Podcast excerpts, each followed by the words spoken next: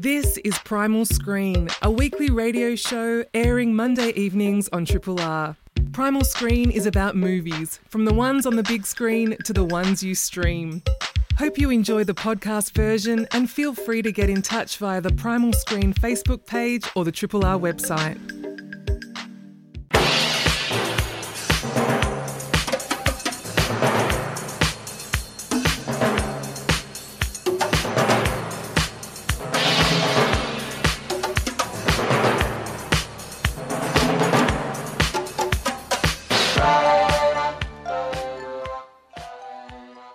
Hello and welcome to Primal Screen, a Triple R film criticism show and podcast.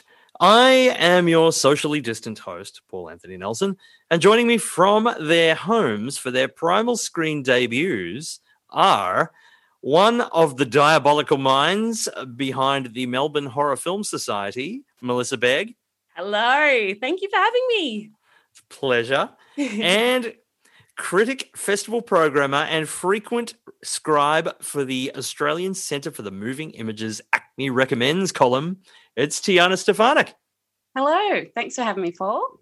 Pleasure as well. With Melbourne vi- Melbourne Cinemas closed due to uh, Lockdown five, a good day to die hard, we'll turn our attention to Netflix and the cursed residents of Shadyside in the ambitious young adult horror trilogy Fear Street, based upon the novels by R L Stine. We'll start with part one, nineteen ninety-four, as a masked killer preys upon a group of unsuspecting teens. Then we'll go back to part two in nineteen seventy-eight, as Camp Nightwing is beset by a hooded, axe-wielding slasher. And we'll conclude with part three, set in sixteen sixty-six, as we discover the origin of a local legend who may or may not be responsible for the centuries of misfortune that have plagued the town of Shadyside.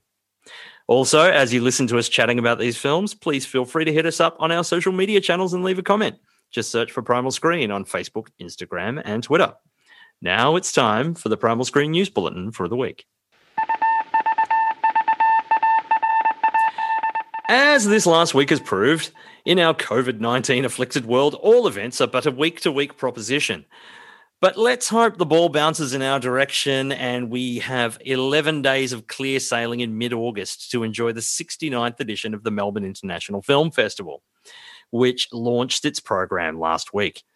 All going well, one hundred ninety-eight feature films and eighty-four shorts will unleash around our fair city between August fifth and August fifteenth, we're opening with Leah Purcell's revisionist western, The Drover's Wife, The Legend of Molly Johnson. The year's fe- this year's festival contains over one hundred fifty Australian premieres, including dozens of films uh, direct from the Cannes Film Festival. M I F's centrepiece event this year on August fourteenth is the already sold-out screening of Questlove's documentary Summer of Soul, or When the Revolution Cannot Be Televised, about the Harlem Cultural Festival of nineteen sixty-nine, known as the Black Woodstock for its sheer star power and three hundred thousand strong crowd, which was filmed but never televised or seen until now. There's also good news for M I F uh, this year. Uh, this M I F for folks who might not be so keen on coming into Melbourne for the festival in this post-pandemic age, with selected films being screened in suburban and regional centres during the festival for the first time in M I F's history.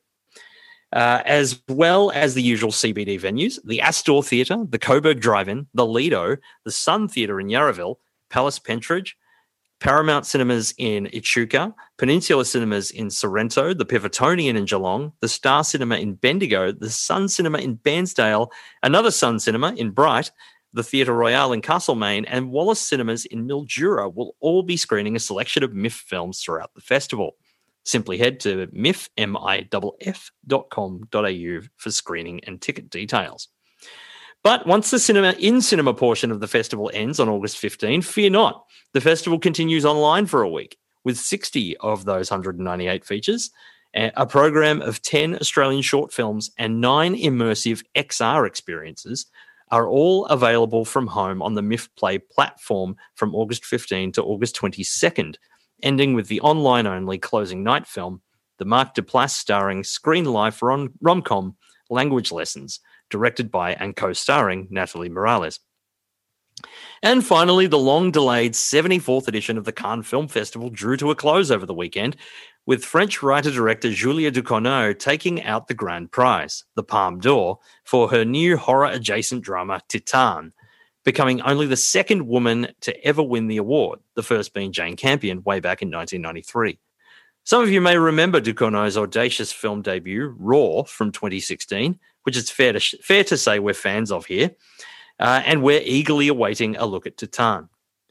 Meanwhile, another mad French visionary, Léos Carax, won Best Director for his eagerly anticipated Sparks musical, Annette. Iranian director Asghar Farhadi and Finnish director Juho uh, Kuosmanen shared the Grand Prix, the runner-up to the Palme d'Or, with A Hero and Compartment Number six. Norwegian actress Renate Reinsiv won Best Actress for The Worst Person in the World, and American actor Caleb Landry-Jones won Best Actor for playing a certain Australian mass murderer in Justin Kurzel's controversial Nitram. Just a reminder that most of these films will be screening at M I F, but sadly not Titane. So, are we ready, Tiana and Mel, to take a trip to Fear Street? Please join us on the couch for our first film of the week. Another Shadyside tragedy. Fits the narrative, right? Sarah fears that. Christ, not you two. There's no angry dead witch. The only thing that made him go crazy is this town. The dude was wearing a Halloween skull mask. How is that not fun? Fear Street, Part one, nineteen ninety-four, is the second film from director Leigh Janiak and the first in the Fear Street trilogy. In nineteen ninety-four, a group of teenagers discovers that the terrifying events which have haunted their town for generations are all connected, and that they may be the next targets. Tiana, as someone who has professed not to be a fan of horror in general, but who grew up on R L. Stine's books, how did this homage happy horror land for you? I have to say, uh, it took watching the whole trilogy to really love it as a, you know, sometimes horror watcher. Um, and it really, on reflection, like after having watched all three, I appreciated each film on its own merits, and that first one especially, I think it was most connected to my memory of the of the Goosebumps books because it had that neon soaked aesthetic and it had that, you know, nineties nostalgia that really I could connect to more so than the the murder. Yeah. Yeah, so I definitely um yeah what what did you think, Mel?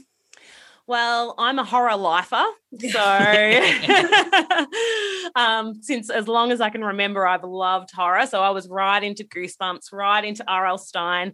I remember picking up the books in either the bookshop or the library, and I'd just end up planting on the ground and just flicking through and just reading, you know, everything going on. And um, and so yeah, I was I was a real fan. So and being at the right age, sort of in my, you know, growing up years in the eighties and nineties, they were sort of right in my wheelhouse. Yeah. Um, so this is sort of, I guess, like I should be like the prime sort of audience for this. Surprisingly, I don't know whether it's an unpopular opinion, but the first one wasn't my favourite, and and and I really connect with what you just said then, Tiana, that it did take... yeah, moving on to the others for me to, I actually came back and watched the first one again today, and I had such a greater appreciation for it. But um, but yeah, the first time around, I don't know, maybe I was in a bit of a grumpy night or something. But um, but yeah, I didn't love it as much as the others. But yeah, cannot deny that fun, uh, lots of plot, lots of pacing, which I loved. I loved the music. I know a lot of oh. people have said there's too many, too many pin drops, but oh, I couldn't get enough of it. It was like the soundtrack to my to my youth. So yeah. they they really uh, were heavy handed on the needle drops in the first. They one. were, they were, but I loved every second of it. Some of that sweet Netflix cash or twentieth Century Fox cash, because this because yeah. the, these films were originally developed at Fox until um until the uh, Disney buyout, and then they uh, were sold to Netflix. And watching this and seventy-eight, which is replete with needle drops as well, I was thinking mm. this, this soundtrack must have cost a king's ransom. No, yeah, definitely. Now, did you? It's interesting that you you've sort of um uh come at it through, like, you watched the first film and, and and didn't quite kind of get into it as much, and then got to the last one and appreciate it retrospectively. Had you read these particular books? Well, I've read the Fear Street books. Hmm. But I don't think these were specifically a, you know, retelling of any of the, I think it was more a tonal um, you know, homage to those books and sort of like the aesthetics and the feel of them. I don't, and, and they were taking elements of, of different books, but I don't think they were actually specifically any of them exact, but Tiana probably yeah. has a better recollection of them than me. Well, I, I actually never read the Fear Street books. I oh. read I read like all the Goosebumps I could get my hands on, but I was thinking about this, like thinking about the films as an adaptation. As you say, it is more of a tonal homage mm. because R L. Stine's books are really serialized. You know, they each stand on their own, and obviously there's this the mythology of of um, Sunnydale and Shadyside and the fear, you know, the witch and all the rest of it. But it does seem like the books themselves must have been more of a, like, you know, self-contained stories. Um, so I don't, so I did find that, like, I could appreciate it just as much as, you know, I don't think you need that connection to having read the original books, but I mm. think having like having that appreciation of R L. Stine and how much of a part of our childhood he was, our first, I would say like a lot of our first introduction to horror in kind of a fun, you know, fun, gruesome way. Um, I think, yeah, I really appreciated that, like, even though I had never read a Fear Street novel. So yeah. Yeah, definitely. I know that there were like there was there's some of the characters appeared in some of the books, and so you may have got an idea of um, how it might play out um, if you had have read them. But um, but yeah, but there was nothing specifically taken from the books, I think, for these. Okay, so it wasn't like a thing where it was like you you you knew specifically where this was going. No, no, definitely yeah, not. Yeah, there was a lot changed, yeah.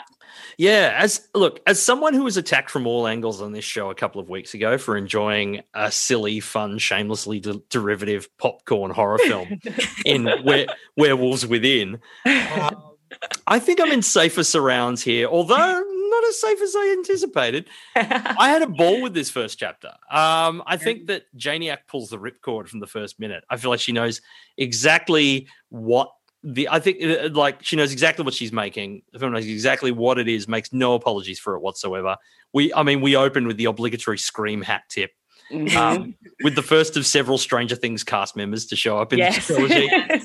um, and then uh, and and but I think that the film is filled with characters who inhabit these well-worn tropes, but they show a little more layers. I think the cast are all really likable in this. Mm. It's not usual that you get that with this sort of film. Like I, I liked all of the. Not only the performances, but the the characters I, I really liked. Um, even the stoner guy was enjoyable. Um, is usually the person you want to push off a cliff. Yeah.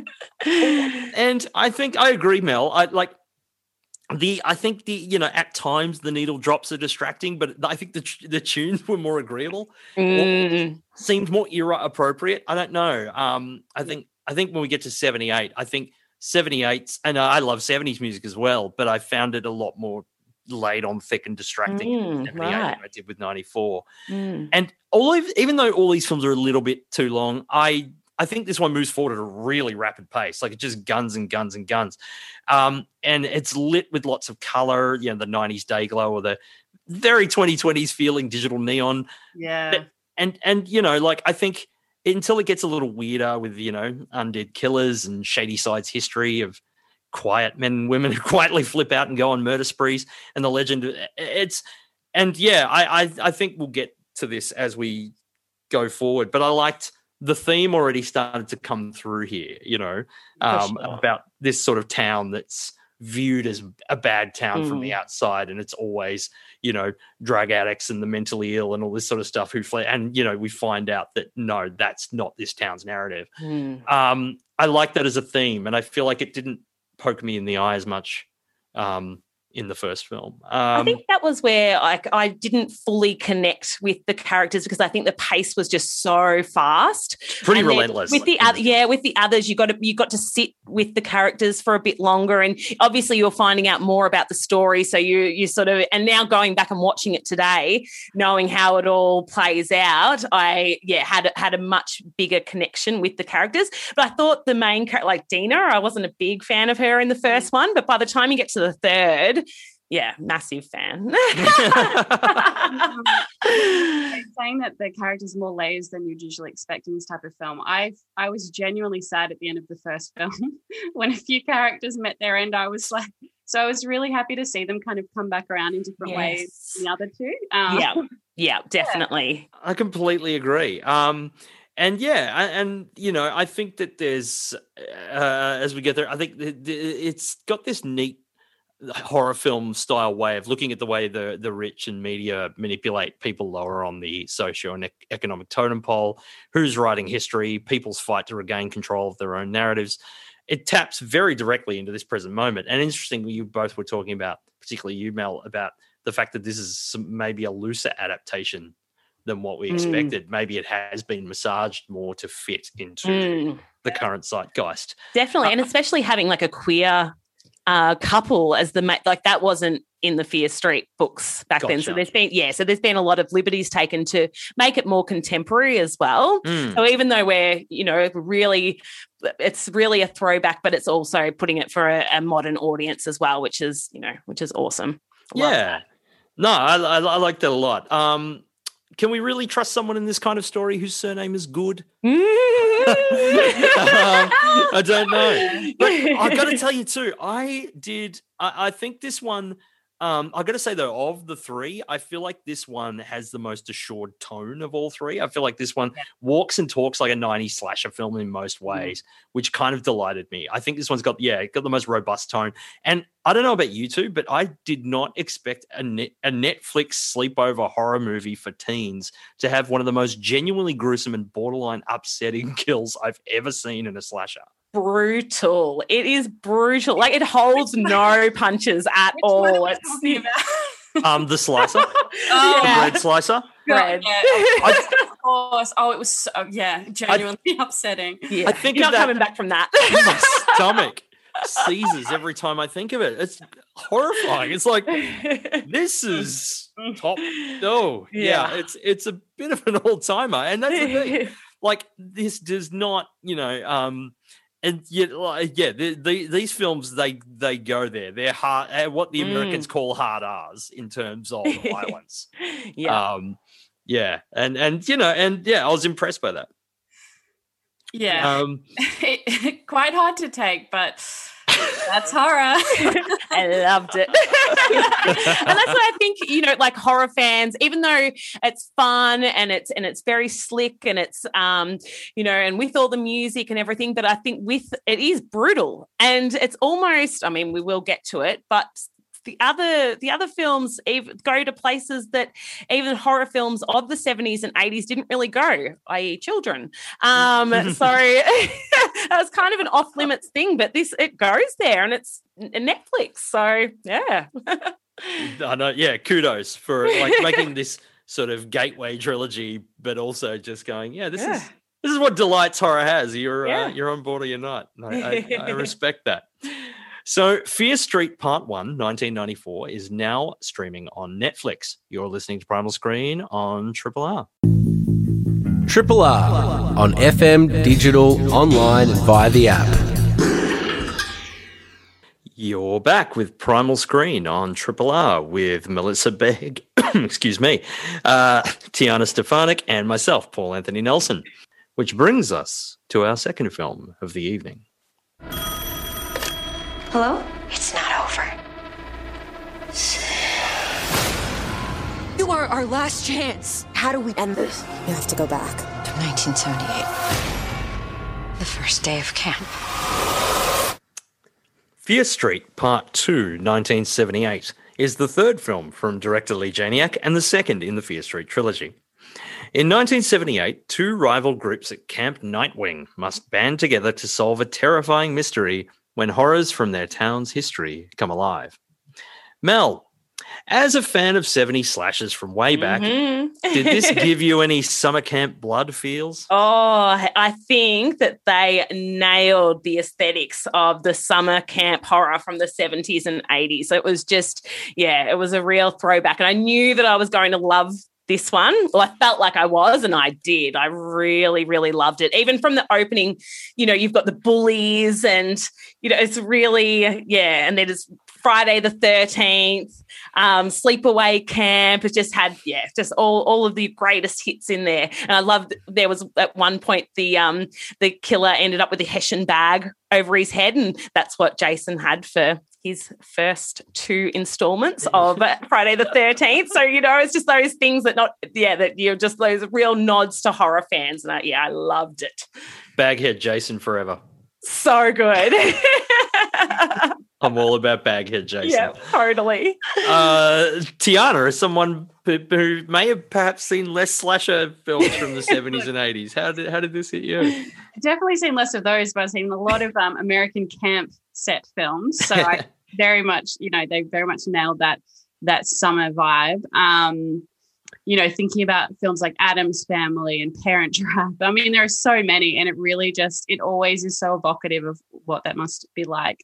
And they had a great art and craft uh, selection. I was really yeah. impressed. um, I think this is one of those more expensive camps. Um, but I no, I enjoyed this film. I, I enjoyed it the least out of the three. Um, I think probably because I didn't have that, like, you know, the, the slasher kind of references to to really appreciate. But um, and also because I, you know, you become quite close to a certain set of characters, mm. and then you're thrown back twenty years. And you just, you know, suddenly have to be on board with with these new ones. And I guess um, until, as I said before, like until it was all tied together um, with the third, yeah, I didn't fully appreciate it. But, um, oh, look, it was a lot of fun. And really um, I loved the uh, Sadie Sink's performance. She's She's got a lot of sass, mm. that young actress. I really, you Amazing. know, enjoyed watching her. Yeah, um, and all the other uh, cast members in that one, as you said, Paul. That you know, even like the stoner, the stoner character um, had his charm. So, um, yeah, what did you think, Paul? Yeah, these films have very like likable stoner characters. It's very strange. I did enjoy this. There's there's a purity to seventies and eighties slashers that a lot of updates miss. They always try to get too fancy with the formula. I like. There was that dreadful season of American Horror Story that I got two episodes through that I wanted to, that just like, oh, let's make them. And it was just like, no, no, no, no, no, no, no, no, no, no, no. There's kids and there's a killer. Don't yeah. get fancy with it because otherwise yeah. it's just tedious. Um, and I think this one definitely hits the bullseye, bullseye more times than not. Um, the hooded killer is great. He has a great look. This, these three films are like, and it, to me, I haven't read many of his books. From what I can tell about R L. Stine, the the the the killers all have their own little character in terms of their costuming and yeah. what their move mm. and what they do, and that feels very Stine-esque from the outside looking in, mm. which I re- I really dug. I like that. You know, you've got the the kid with the baby face and the baseball mm-hmm. bat. You've got the guy with the plague mask, and you got the hooded axe-wielding yeah. murderer, and you got the girl with the razor, and the, you know, it's like mm-hmm. yeah. I really dug them. Um, again, like its predecessor, this film is not afraid of gore. There's so many axe hits to the face in this. There's a particularly good set piece um, set down in the caves and an open outhouse, uh, mm-hmm. which is a really great sequence. Yeah. Um, and, you know, lots of severed limbs. Um, but while the actors are good and um, – I think you're right. Sadie Sink has this kind of sardonically nervy charisma mm. that, that I really like. I like. I love her as Max in, in in Stranger Things, and she's and she's really good here as well. Um, also, hello, uh, Gillian Jacobs. Um, yeah. But uh, yeah, I, I thought that. But I thought the character work in the first film was a little bit better. Um, I just had a, and I, I feel like the. Um, I liked the characters in the first film more as well. And like you, Tiana, I missed them when they weren't here. I was like, oh, now it's this bunch and they're not quite as good. Um, but, you know, but I think it served, it, it still had that slight subversion of those tropes. Um, you know, like we're saying it's the same tropes, but just with a little bit more uh, edge and, and, and a little bit more um, um, dimension. Um, yeah. And I just thought the, the, the first film, like, there's always a digital feeling with, with these films as well, where it's like when you're homaging seven, like seventies and eighties slashes are so filmic. They're so analog that yeah. whenever digital films try to, it always, it, there, there is always that kind of weird sheen that pulls me a little bit. It's a little bit, I felt, like I said before, I felt like the needle drops were a little more intrusive, but, but I did, um, I did enjoy, yeah, the kills are fantastic. It moves at an agreeable pace. And by the end, I did I did enjoy the characters. Well, not quite as much as ninety-four, but I did end up liking this bunch by the end. Yeah. I've seen some complaints that this one drags a bit. Like, you don't get to the kills sort of for a little while, and then there's a whole sequence underground that... Um, yeah, that's more sort of character, looking at character rather than, and like relationships rather than, um, rather than just like your classic seventies, eighties, you know, this girl, well, these people are having sex, so bang, they're, they're dead, and, and how can we do it in the craziest way possible? So you've got that element, but then I think you sort of have to look at it. Um, it does. This one does a lot of heavy lifting, I think, because it sort of has to carry on the story from the first film, but then also set up a lot for the third film as well. Yeah. And then, and I felt like those underground segments were very Goonies-esque. It's sort of like a bit more capers and and um, stuff like that. Until so the axes of, to the face. Yeah. Yeah. Well. Yeah. But I kind of, I kind of liked both elements, so yeah, and I, I really liked the character. Like, I loved Ziggy, and um, and yeah, and then yeah, I, I really, I really enjoyed this one. Um, was this your favourite of the three? Nope, still oh, to come. Okay, still. To come. um, I, yeah, gotcha. So I just want to say, just thinking about like the underground cabin, and I don't want to spoil it, but there's mm. a bit of a goopy element mm. um, underground, and that is, I feel like maybe a bit of a nod to, I think it was called Horror at Camp Jelly Jam, um, oh. one of the most, um, one of the creepiest Goosebumps novels. Like, I really kind of hated it as a kid. I loved it, I hated it, and I feel like yeah, there's definitely that um, elements of that, you know, camp. Mm.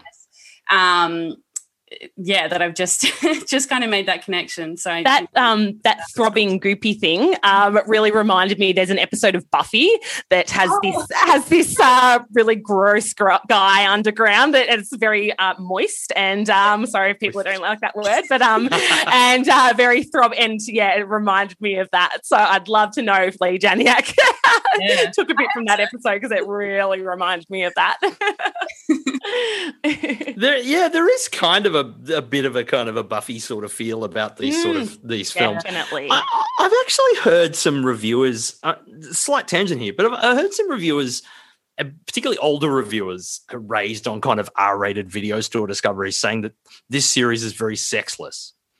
And I take a little bit of an exception with that. Like, I think that it does introduce stuff in there, but one, if you're looking for sexy time, R L. Stine is not your destination. No. and yeah. And the other thing is too, like, I don't know if these older reviewers have said that read the same news items that I have, like about Zoomers feeling this increasing exhaustion when it comes to sex, its place in our culture and expectations around it, um, that, you know, more and more young people are kind of moving away from, you know, casual sex and hookup culture than before mm. due to its proliferation on the internet and hookup app horror stories. Perhaps this is a film with its finger more on the pulse of its generation than some may think. Yeah, mm, definitely. And R L. Stine was very, you know, on top of the clothes. That's, you know, like when, when it's naughty, but it's not that. It's not, you know, we're not going the whole hog. yeah, yeah. I, I think there was, you know, a healthy amount of um of sex in these in these films, and the fact that most sex scenes, or you know, the kind of few that they were, were between two girls, two mm. teenagers. Mm. I think that's great. I yeah. mean, yeah. You know, I mean, there's literally. Yeah, there's a girl going down another girl. I mean, like, yeah. I don't, I can't remember a slasher film mm-hmm. from the seventies. No, no. And I think, so. I think being a female director as well, it's sort of, it doesn't feel like it's for the male gaze either. Exactly. It's just, yeah, it's, mm. it's just, it just is, way. it just yeah. is what it is. It's not, exactly. it's not this big tantalizing moment or anything like that. It's just, yeah. it's just in there. And yeah, I it's, love that about it. You know, reconnecting. Oh, not to yeah. spoil it, not to spoil it, but it happens pretty early on. Yeah. um, yeah. So. Yeah. Yeah. I, I think, yeah, I'm glad you get, yeah. Cause I think it's an unfair knock. I like, I think. Yeah. Yeah, it's. Uh, I think it's got the right amount. Like it, it did not bother me in in, yeah. in uh, one way or the other. But boy, do they go there with the gore. It's still there's uh, there's some there's some crazy uh, crazy uh, kills and beheadings and stuff in here. And kids, kids murdering children. oh, yeah. Luckily, it's it's off screen, but mostly off screen. Yeah, but, yeah. Oh, but in the, we get to the third one, there's quite a. Oh, that's, I mean, yes. I don't know how much detail we'll go into, but that mm, was... Love yeah, it, yeah. but, oh, awful. Is this involving a wrist? Is this what we're talking about? Oh, but no, the church. In the church. Oh, oh, yeah, yeah, yeah, yeah. That's... Oh. Uh, That's fairly, very disturbing. Really cool. Yeah. Yeah, I, very cool. um, yeah, but I, I, I think, I think, yeah, I, I think it's, there's, uh, I don't think this one is quite as tonally tight as as the pre, as the previous film is, but I still had a lot of fun with it. And so, Paul, uh, considering that you said that you felt that the pin drops were a bit, took you out of this one, how did you feel about the Bowie love with The Man Who Sold the World, with the Nirvana uh, cover, I, the Bowie original? That I actually enjoyed. Oh, and, me too. Good, yeah. good. um, and Triple R listeners will be hearing some of that uh, oh, in, in a few moments. I thought um, that was beautiful. Yeah, no, I did really like that. Yeah, cool. um, yeah, no, it's just a lot of stuff in the flashback stuff in particular. Um, yeah, but yeah, no, that that particularly uh, particular music music choice was was terrific, and yeah. and again, this sort of, you know, this gradual unfolding of of the plot and what, you know, um, um, uh, Susan. I've suddenly blanked on her first name. Um, Sadie Fear, Susan Fear. The oh, um, the the witch. The witch. What was his first I've name? Blanked on her first name. Um, uh, yeah, but um, I've uh, yeah, but the, the the sort of the gradual unfolding of this, and you know, maybe she's not who we think she is, and yeah, um, no, I enjoyed this. I I did I did have fun with this one. Um, it's uh, yeah. Uh, a- one thing that I the, the um. the kind of twist around the, oh, no, I don't want to talk about this. Sisters, sisters and kind of, you know. Yes. Um, mm. I don't know. I thought that was a bit unnecessary, to be honest. I mean, Ooh. I, I yeah. thought it was pretty clear who was who. Yeah, Ooh. I think, I think, yeah, one actor definitely looks like they could be more so than the other one, mm. I think. I think by looking at them, it's like, well, this one's got the, but, yeah, it's it's just, it's an interesting, yeah, it seemed like kind of like a random. Yeah. Uh, I compl- I completely fell for it, and I was with the reveal. I was like, I was like the characters from the nineties when yes. they they were being told the story. I was pretty much in their little circle. I was with them, and I was like, oh, my God. I'm going to say, too, I back I we didn't mention this for ninety-four, but I loved all the little touches like message boards. Yeah. And uh, you know, and and mixtapes, uh, mixtapes, Walkmans. And, yes, I loved all that sort of stuff. It, it made me. It, it it just made me think, man, I wish I had a more.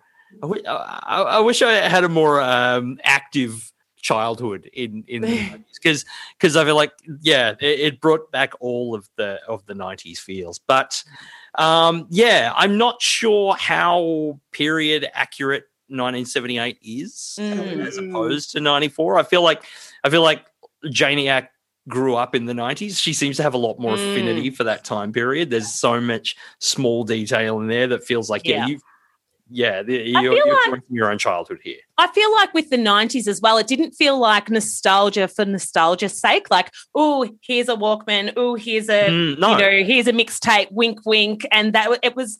I felt like it was all, and probably because she is, she did grow up in the nineties. Mm. It was. It was actually just more of just making tonally. You know, it wasn't just like these little drop moments. It was. It was to create the whole feel, and especially of nineties horrors and, and what made them so special. Mm. So yeah, yeah, rather than just like, oh, look at this, oh, look at this, and yeah. the complications that night, you know, that oh. a world without cell phones, yeah. and you know, the internet on the grand scale would create as well. Yeah.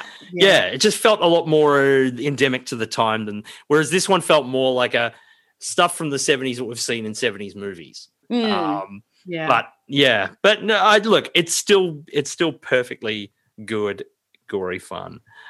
So Fear Street Part two, nineteen seventy-eight, is now streaming on Netflix. You're listening to Primal Screen on Triple R. Independently yours, Triple R. one oh two point seven. You're listening to Primal Screen on Triple R with Tiana Stefanic, Melissa Begg, and myself, Paul Anthony Nelson, which brings us to our final film of the evening and the conclusion of the Fear Street saga. And the curse. For Shadyside. You see it now. Sarah! The devil has come to feast on our misdeeds. And his darkness grows within each of us. Fear Street Part three, sixteen sixty-six, is the fourth film from director Leigh Janiak and the third and final in the Fear Street trilogy. In sixteen sixty-six, a colonial town is gripped by a hysterical witch hunt that has deadly consequences for centuries to come, and it's up to our heroic teenagers in nineteen ninety-four to finally put an end to their town's curse before it's too late. But is uh, famed local legend witch Sarah Fear as responsible as everyone thinks she is? Tiana, we've come a long way. Over an hour tonight, over three weeks on Netflix, and several hundred years in the history of Shadyside and Sunnyvale. Does the third film stick the landing or crash headlong into a hellmouth? I think it absolutely sticks the landing, Paul. Um, the crucible of it all. I, I absolutely, look, I'm a sucker for any American film that tries to kind of grapple with, uh, you know, any film set in that era where everyone has that stock standard accent where they just make oh. you know, um, and vaguely Irish. Yeah, vaguely. And all the elements are there, you know, the um, the young women in the witchcraft, the... oh, gosh, the misunderstanding parents and the, you know, the moonlit rituals. I, I'm a sucker for all of it. So I really enjoyed the way that they went back, and I loved the casting, the way that they, you know, weaved in um, actors who'd been present in the past two films. I just thought that was um, really fun. Um And quite satisfying, and the way that it, um, again, I mean, this is a bit of a spoiler, but uh, not uh, taking up the whole runtime being mm. set in the past and actually taking us back to the start of ninety-four was just such a um, excellent circular, you know, way to tell the story and, um, you know, really grapple with the kind of generational trauma of it all for the whole town. So, mm-hmm. yeah, I loved it. Mel B? Well, I think I showed my cards in the last one, but this was my favourite out of the three. I, and I didn't know how I was going to feel about it because, you know, the first two had, had um, used, you know, so many elements that I knew really well, the music and all that. So it's like, oh, what are they going to do for sixteen sixty-six? But um, and folk horror is is my least, the, the horror that, genre that I know the least. So I was like, oh, you know, what's going to happen here? But I think... Um, Oh, I cried so much in this one. I'm so lame. I am just, I get really, and people are like, was it sad? And I'm like, well, it was very emotional. I get I get sucked in when something's really good, and I cried so much. And, um, yeah, so I just, I just loved it. And I think, you know, there was a lot of um, people wondering whether they would sort of do instrumental versions of contemporary songs and whatnot, and they didn't do any of that. And I think that was almost a bit of a flex. It's like, yes, we had so much of that in the in the others, but we don't even need to do that. And, and we still nail it, even with, you know, not the greatest accents, but didn't even care. So fun. So I was... Sh- I was shocked. I was I was just... I was really along for the ride by this one. And, yeah, and I really loved it. What about you, Paul? Maybe they spent all their soundtrack money on the first two. Yeah, films. That's true. um, oh, no, I'm so sorry. This was the weakest for me. I three. You don't have to apologise. The sixteen sixty-six section just didn't work for me at all. Wow.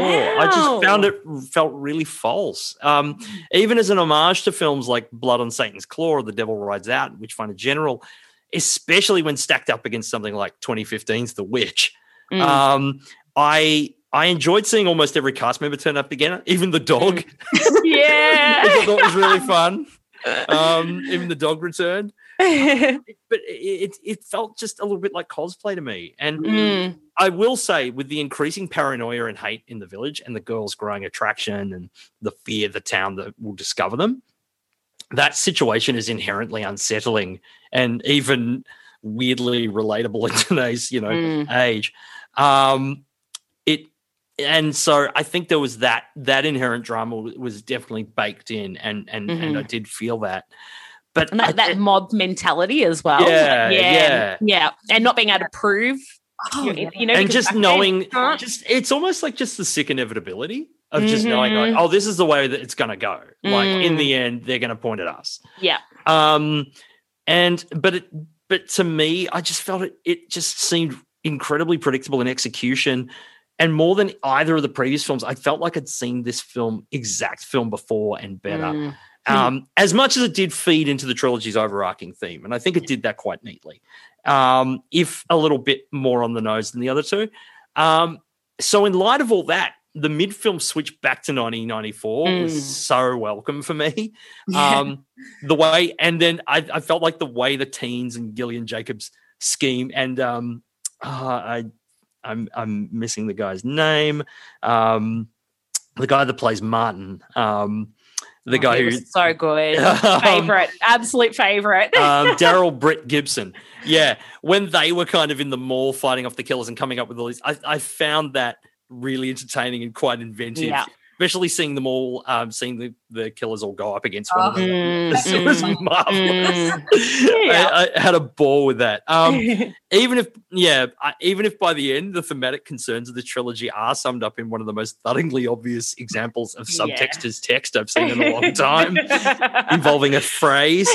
Um, but that last act really did save this chapter for me. Um, and I did like, but I've got to say, like you both, I got to the end of it and I had a really satisfying experience, mm. like over the journey, because I, I believe you two watched it week by week. Yeah. Uh, whereas I, I smashed them all as a trilogy um, on on Saturday night, and I had a really good time. Like it was, it was this thing. It's like, as I'm, I'm all for this growing subgenres, um, and. It's coming back to R L. Stine, I guess, what Stine was for both of you, is a gateway for kids to get into horror. Mm. And I'm all for that. And I think this, I think the Fear Street trilogy sits very nicely next to films like Happy Death Day and Scary Stories to Tell in the Dark as the, you know, these these cool gateway films for tweens and teens mm. to, to get into the horror genre. Although I've got to say these these three movies much gnarlier than those two. Um, yeah, there's a sequence with a wrist in this, which was oh. very yeah, very yeah, very visceral. There's a scene in a church which is oh. profoundly disturbing. Yeah, yeah, really hard to watch. Amazingly that. Awful. and I and I love that Janiak has the kind of because. It's interesting that we've not really talked about Leigh Janiak coming into this, and and she was um, she was a production assistant who worked her way up to uh, writing and directing an indie feature called Honeymoon back in twenty fourteen, um, which I remember being um, quite you know uh, like a, a, a good debut, like quite creepy and a bit sort of unsettling. It was this um, sort of had this kind of decay about it, which was very um, very uh, visceral. But then she went from there, and I think she directed some uh, episodic television, a couple episodes mm. of Scream, an episode of Outcast, and then she kind of vanished for, well, you know, in terms of not having anything out for the next four years. And clearly what she's been working on is this. Mm. Um, and so she got signed up to do this, and she clearly loves horror. She clearly is, a, a, a, a, you know, as big a horror geek as you can get. Um, mm. And... I like the fact that she's clearly made the gore and the the kill sequences um, and of part of the event. Yeah. And she understands that about this kind of horror. It's like, no, these things have to be memorable. Mm-hmm. And, um, and yeah, I love the fact that she went there with this. And, and um, yeah, yeah, this is, yeah, like, so it was really just that kind of, yeah, just the feel. And, and it just felt, I think, too, that, although I, I did mention earlier that, that there is a little bit of a Buffy feel, feel now and then, I feel like mm. the sixteen sixty-six section felt the most television out of all this, mm. and, and like the whereas ninety-four stuff felt more, and even seventy-eight felt more cinematic.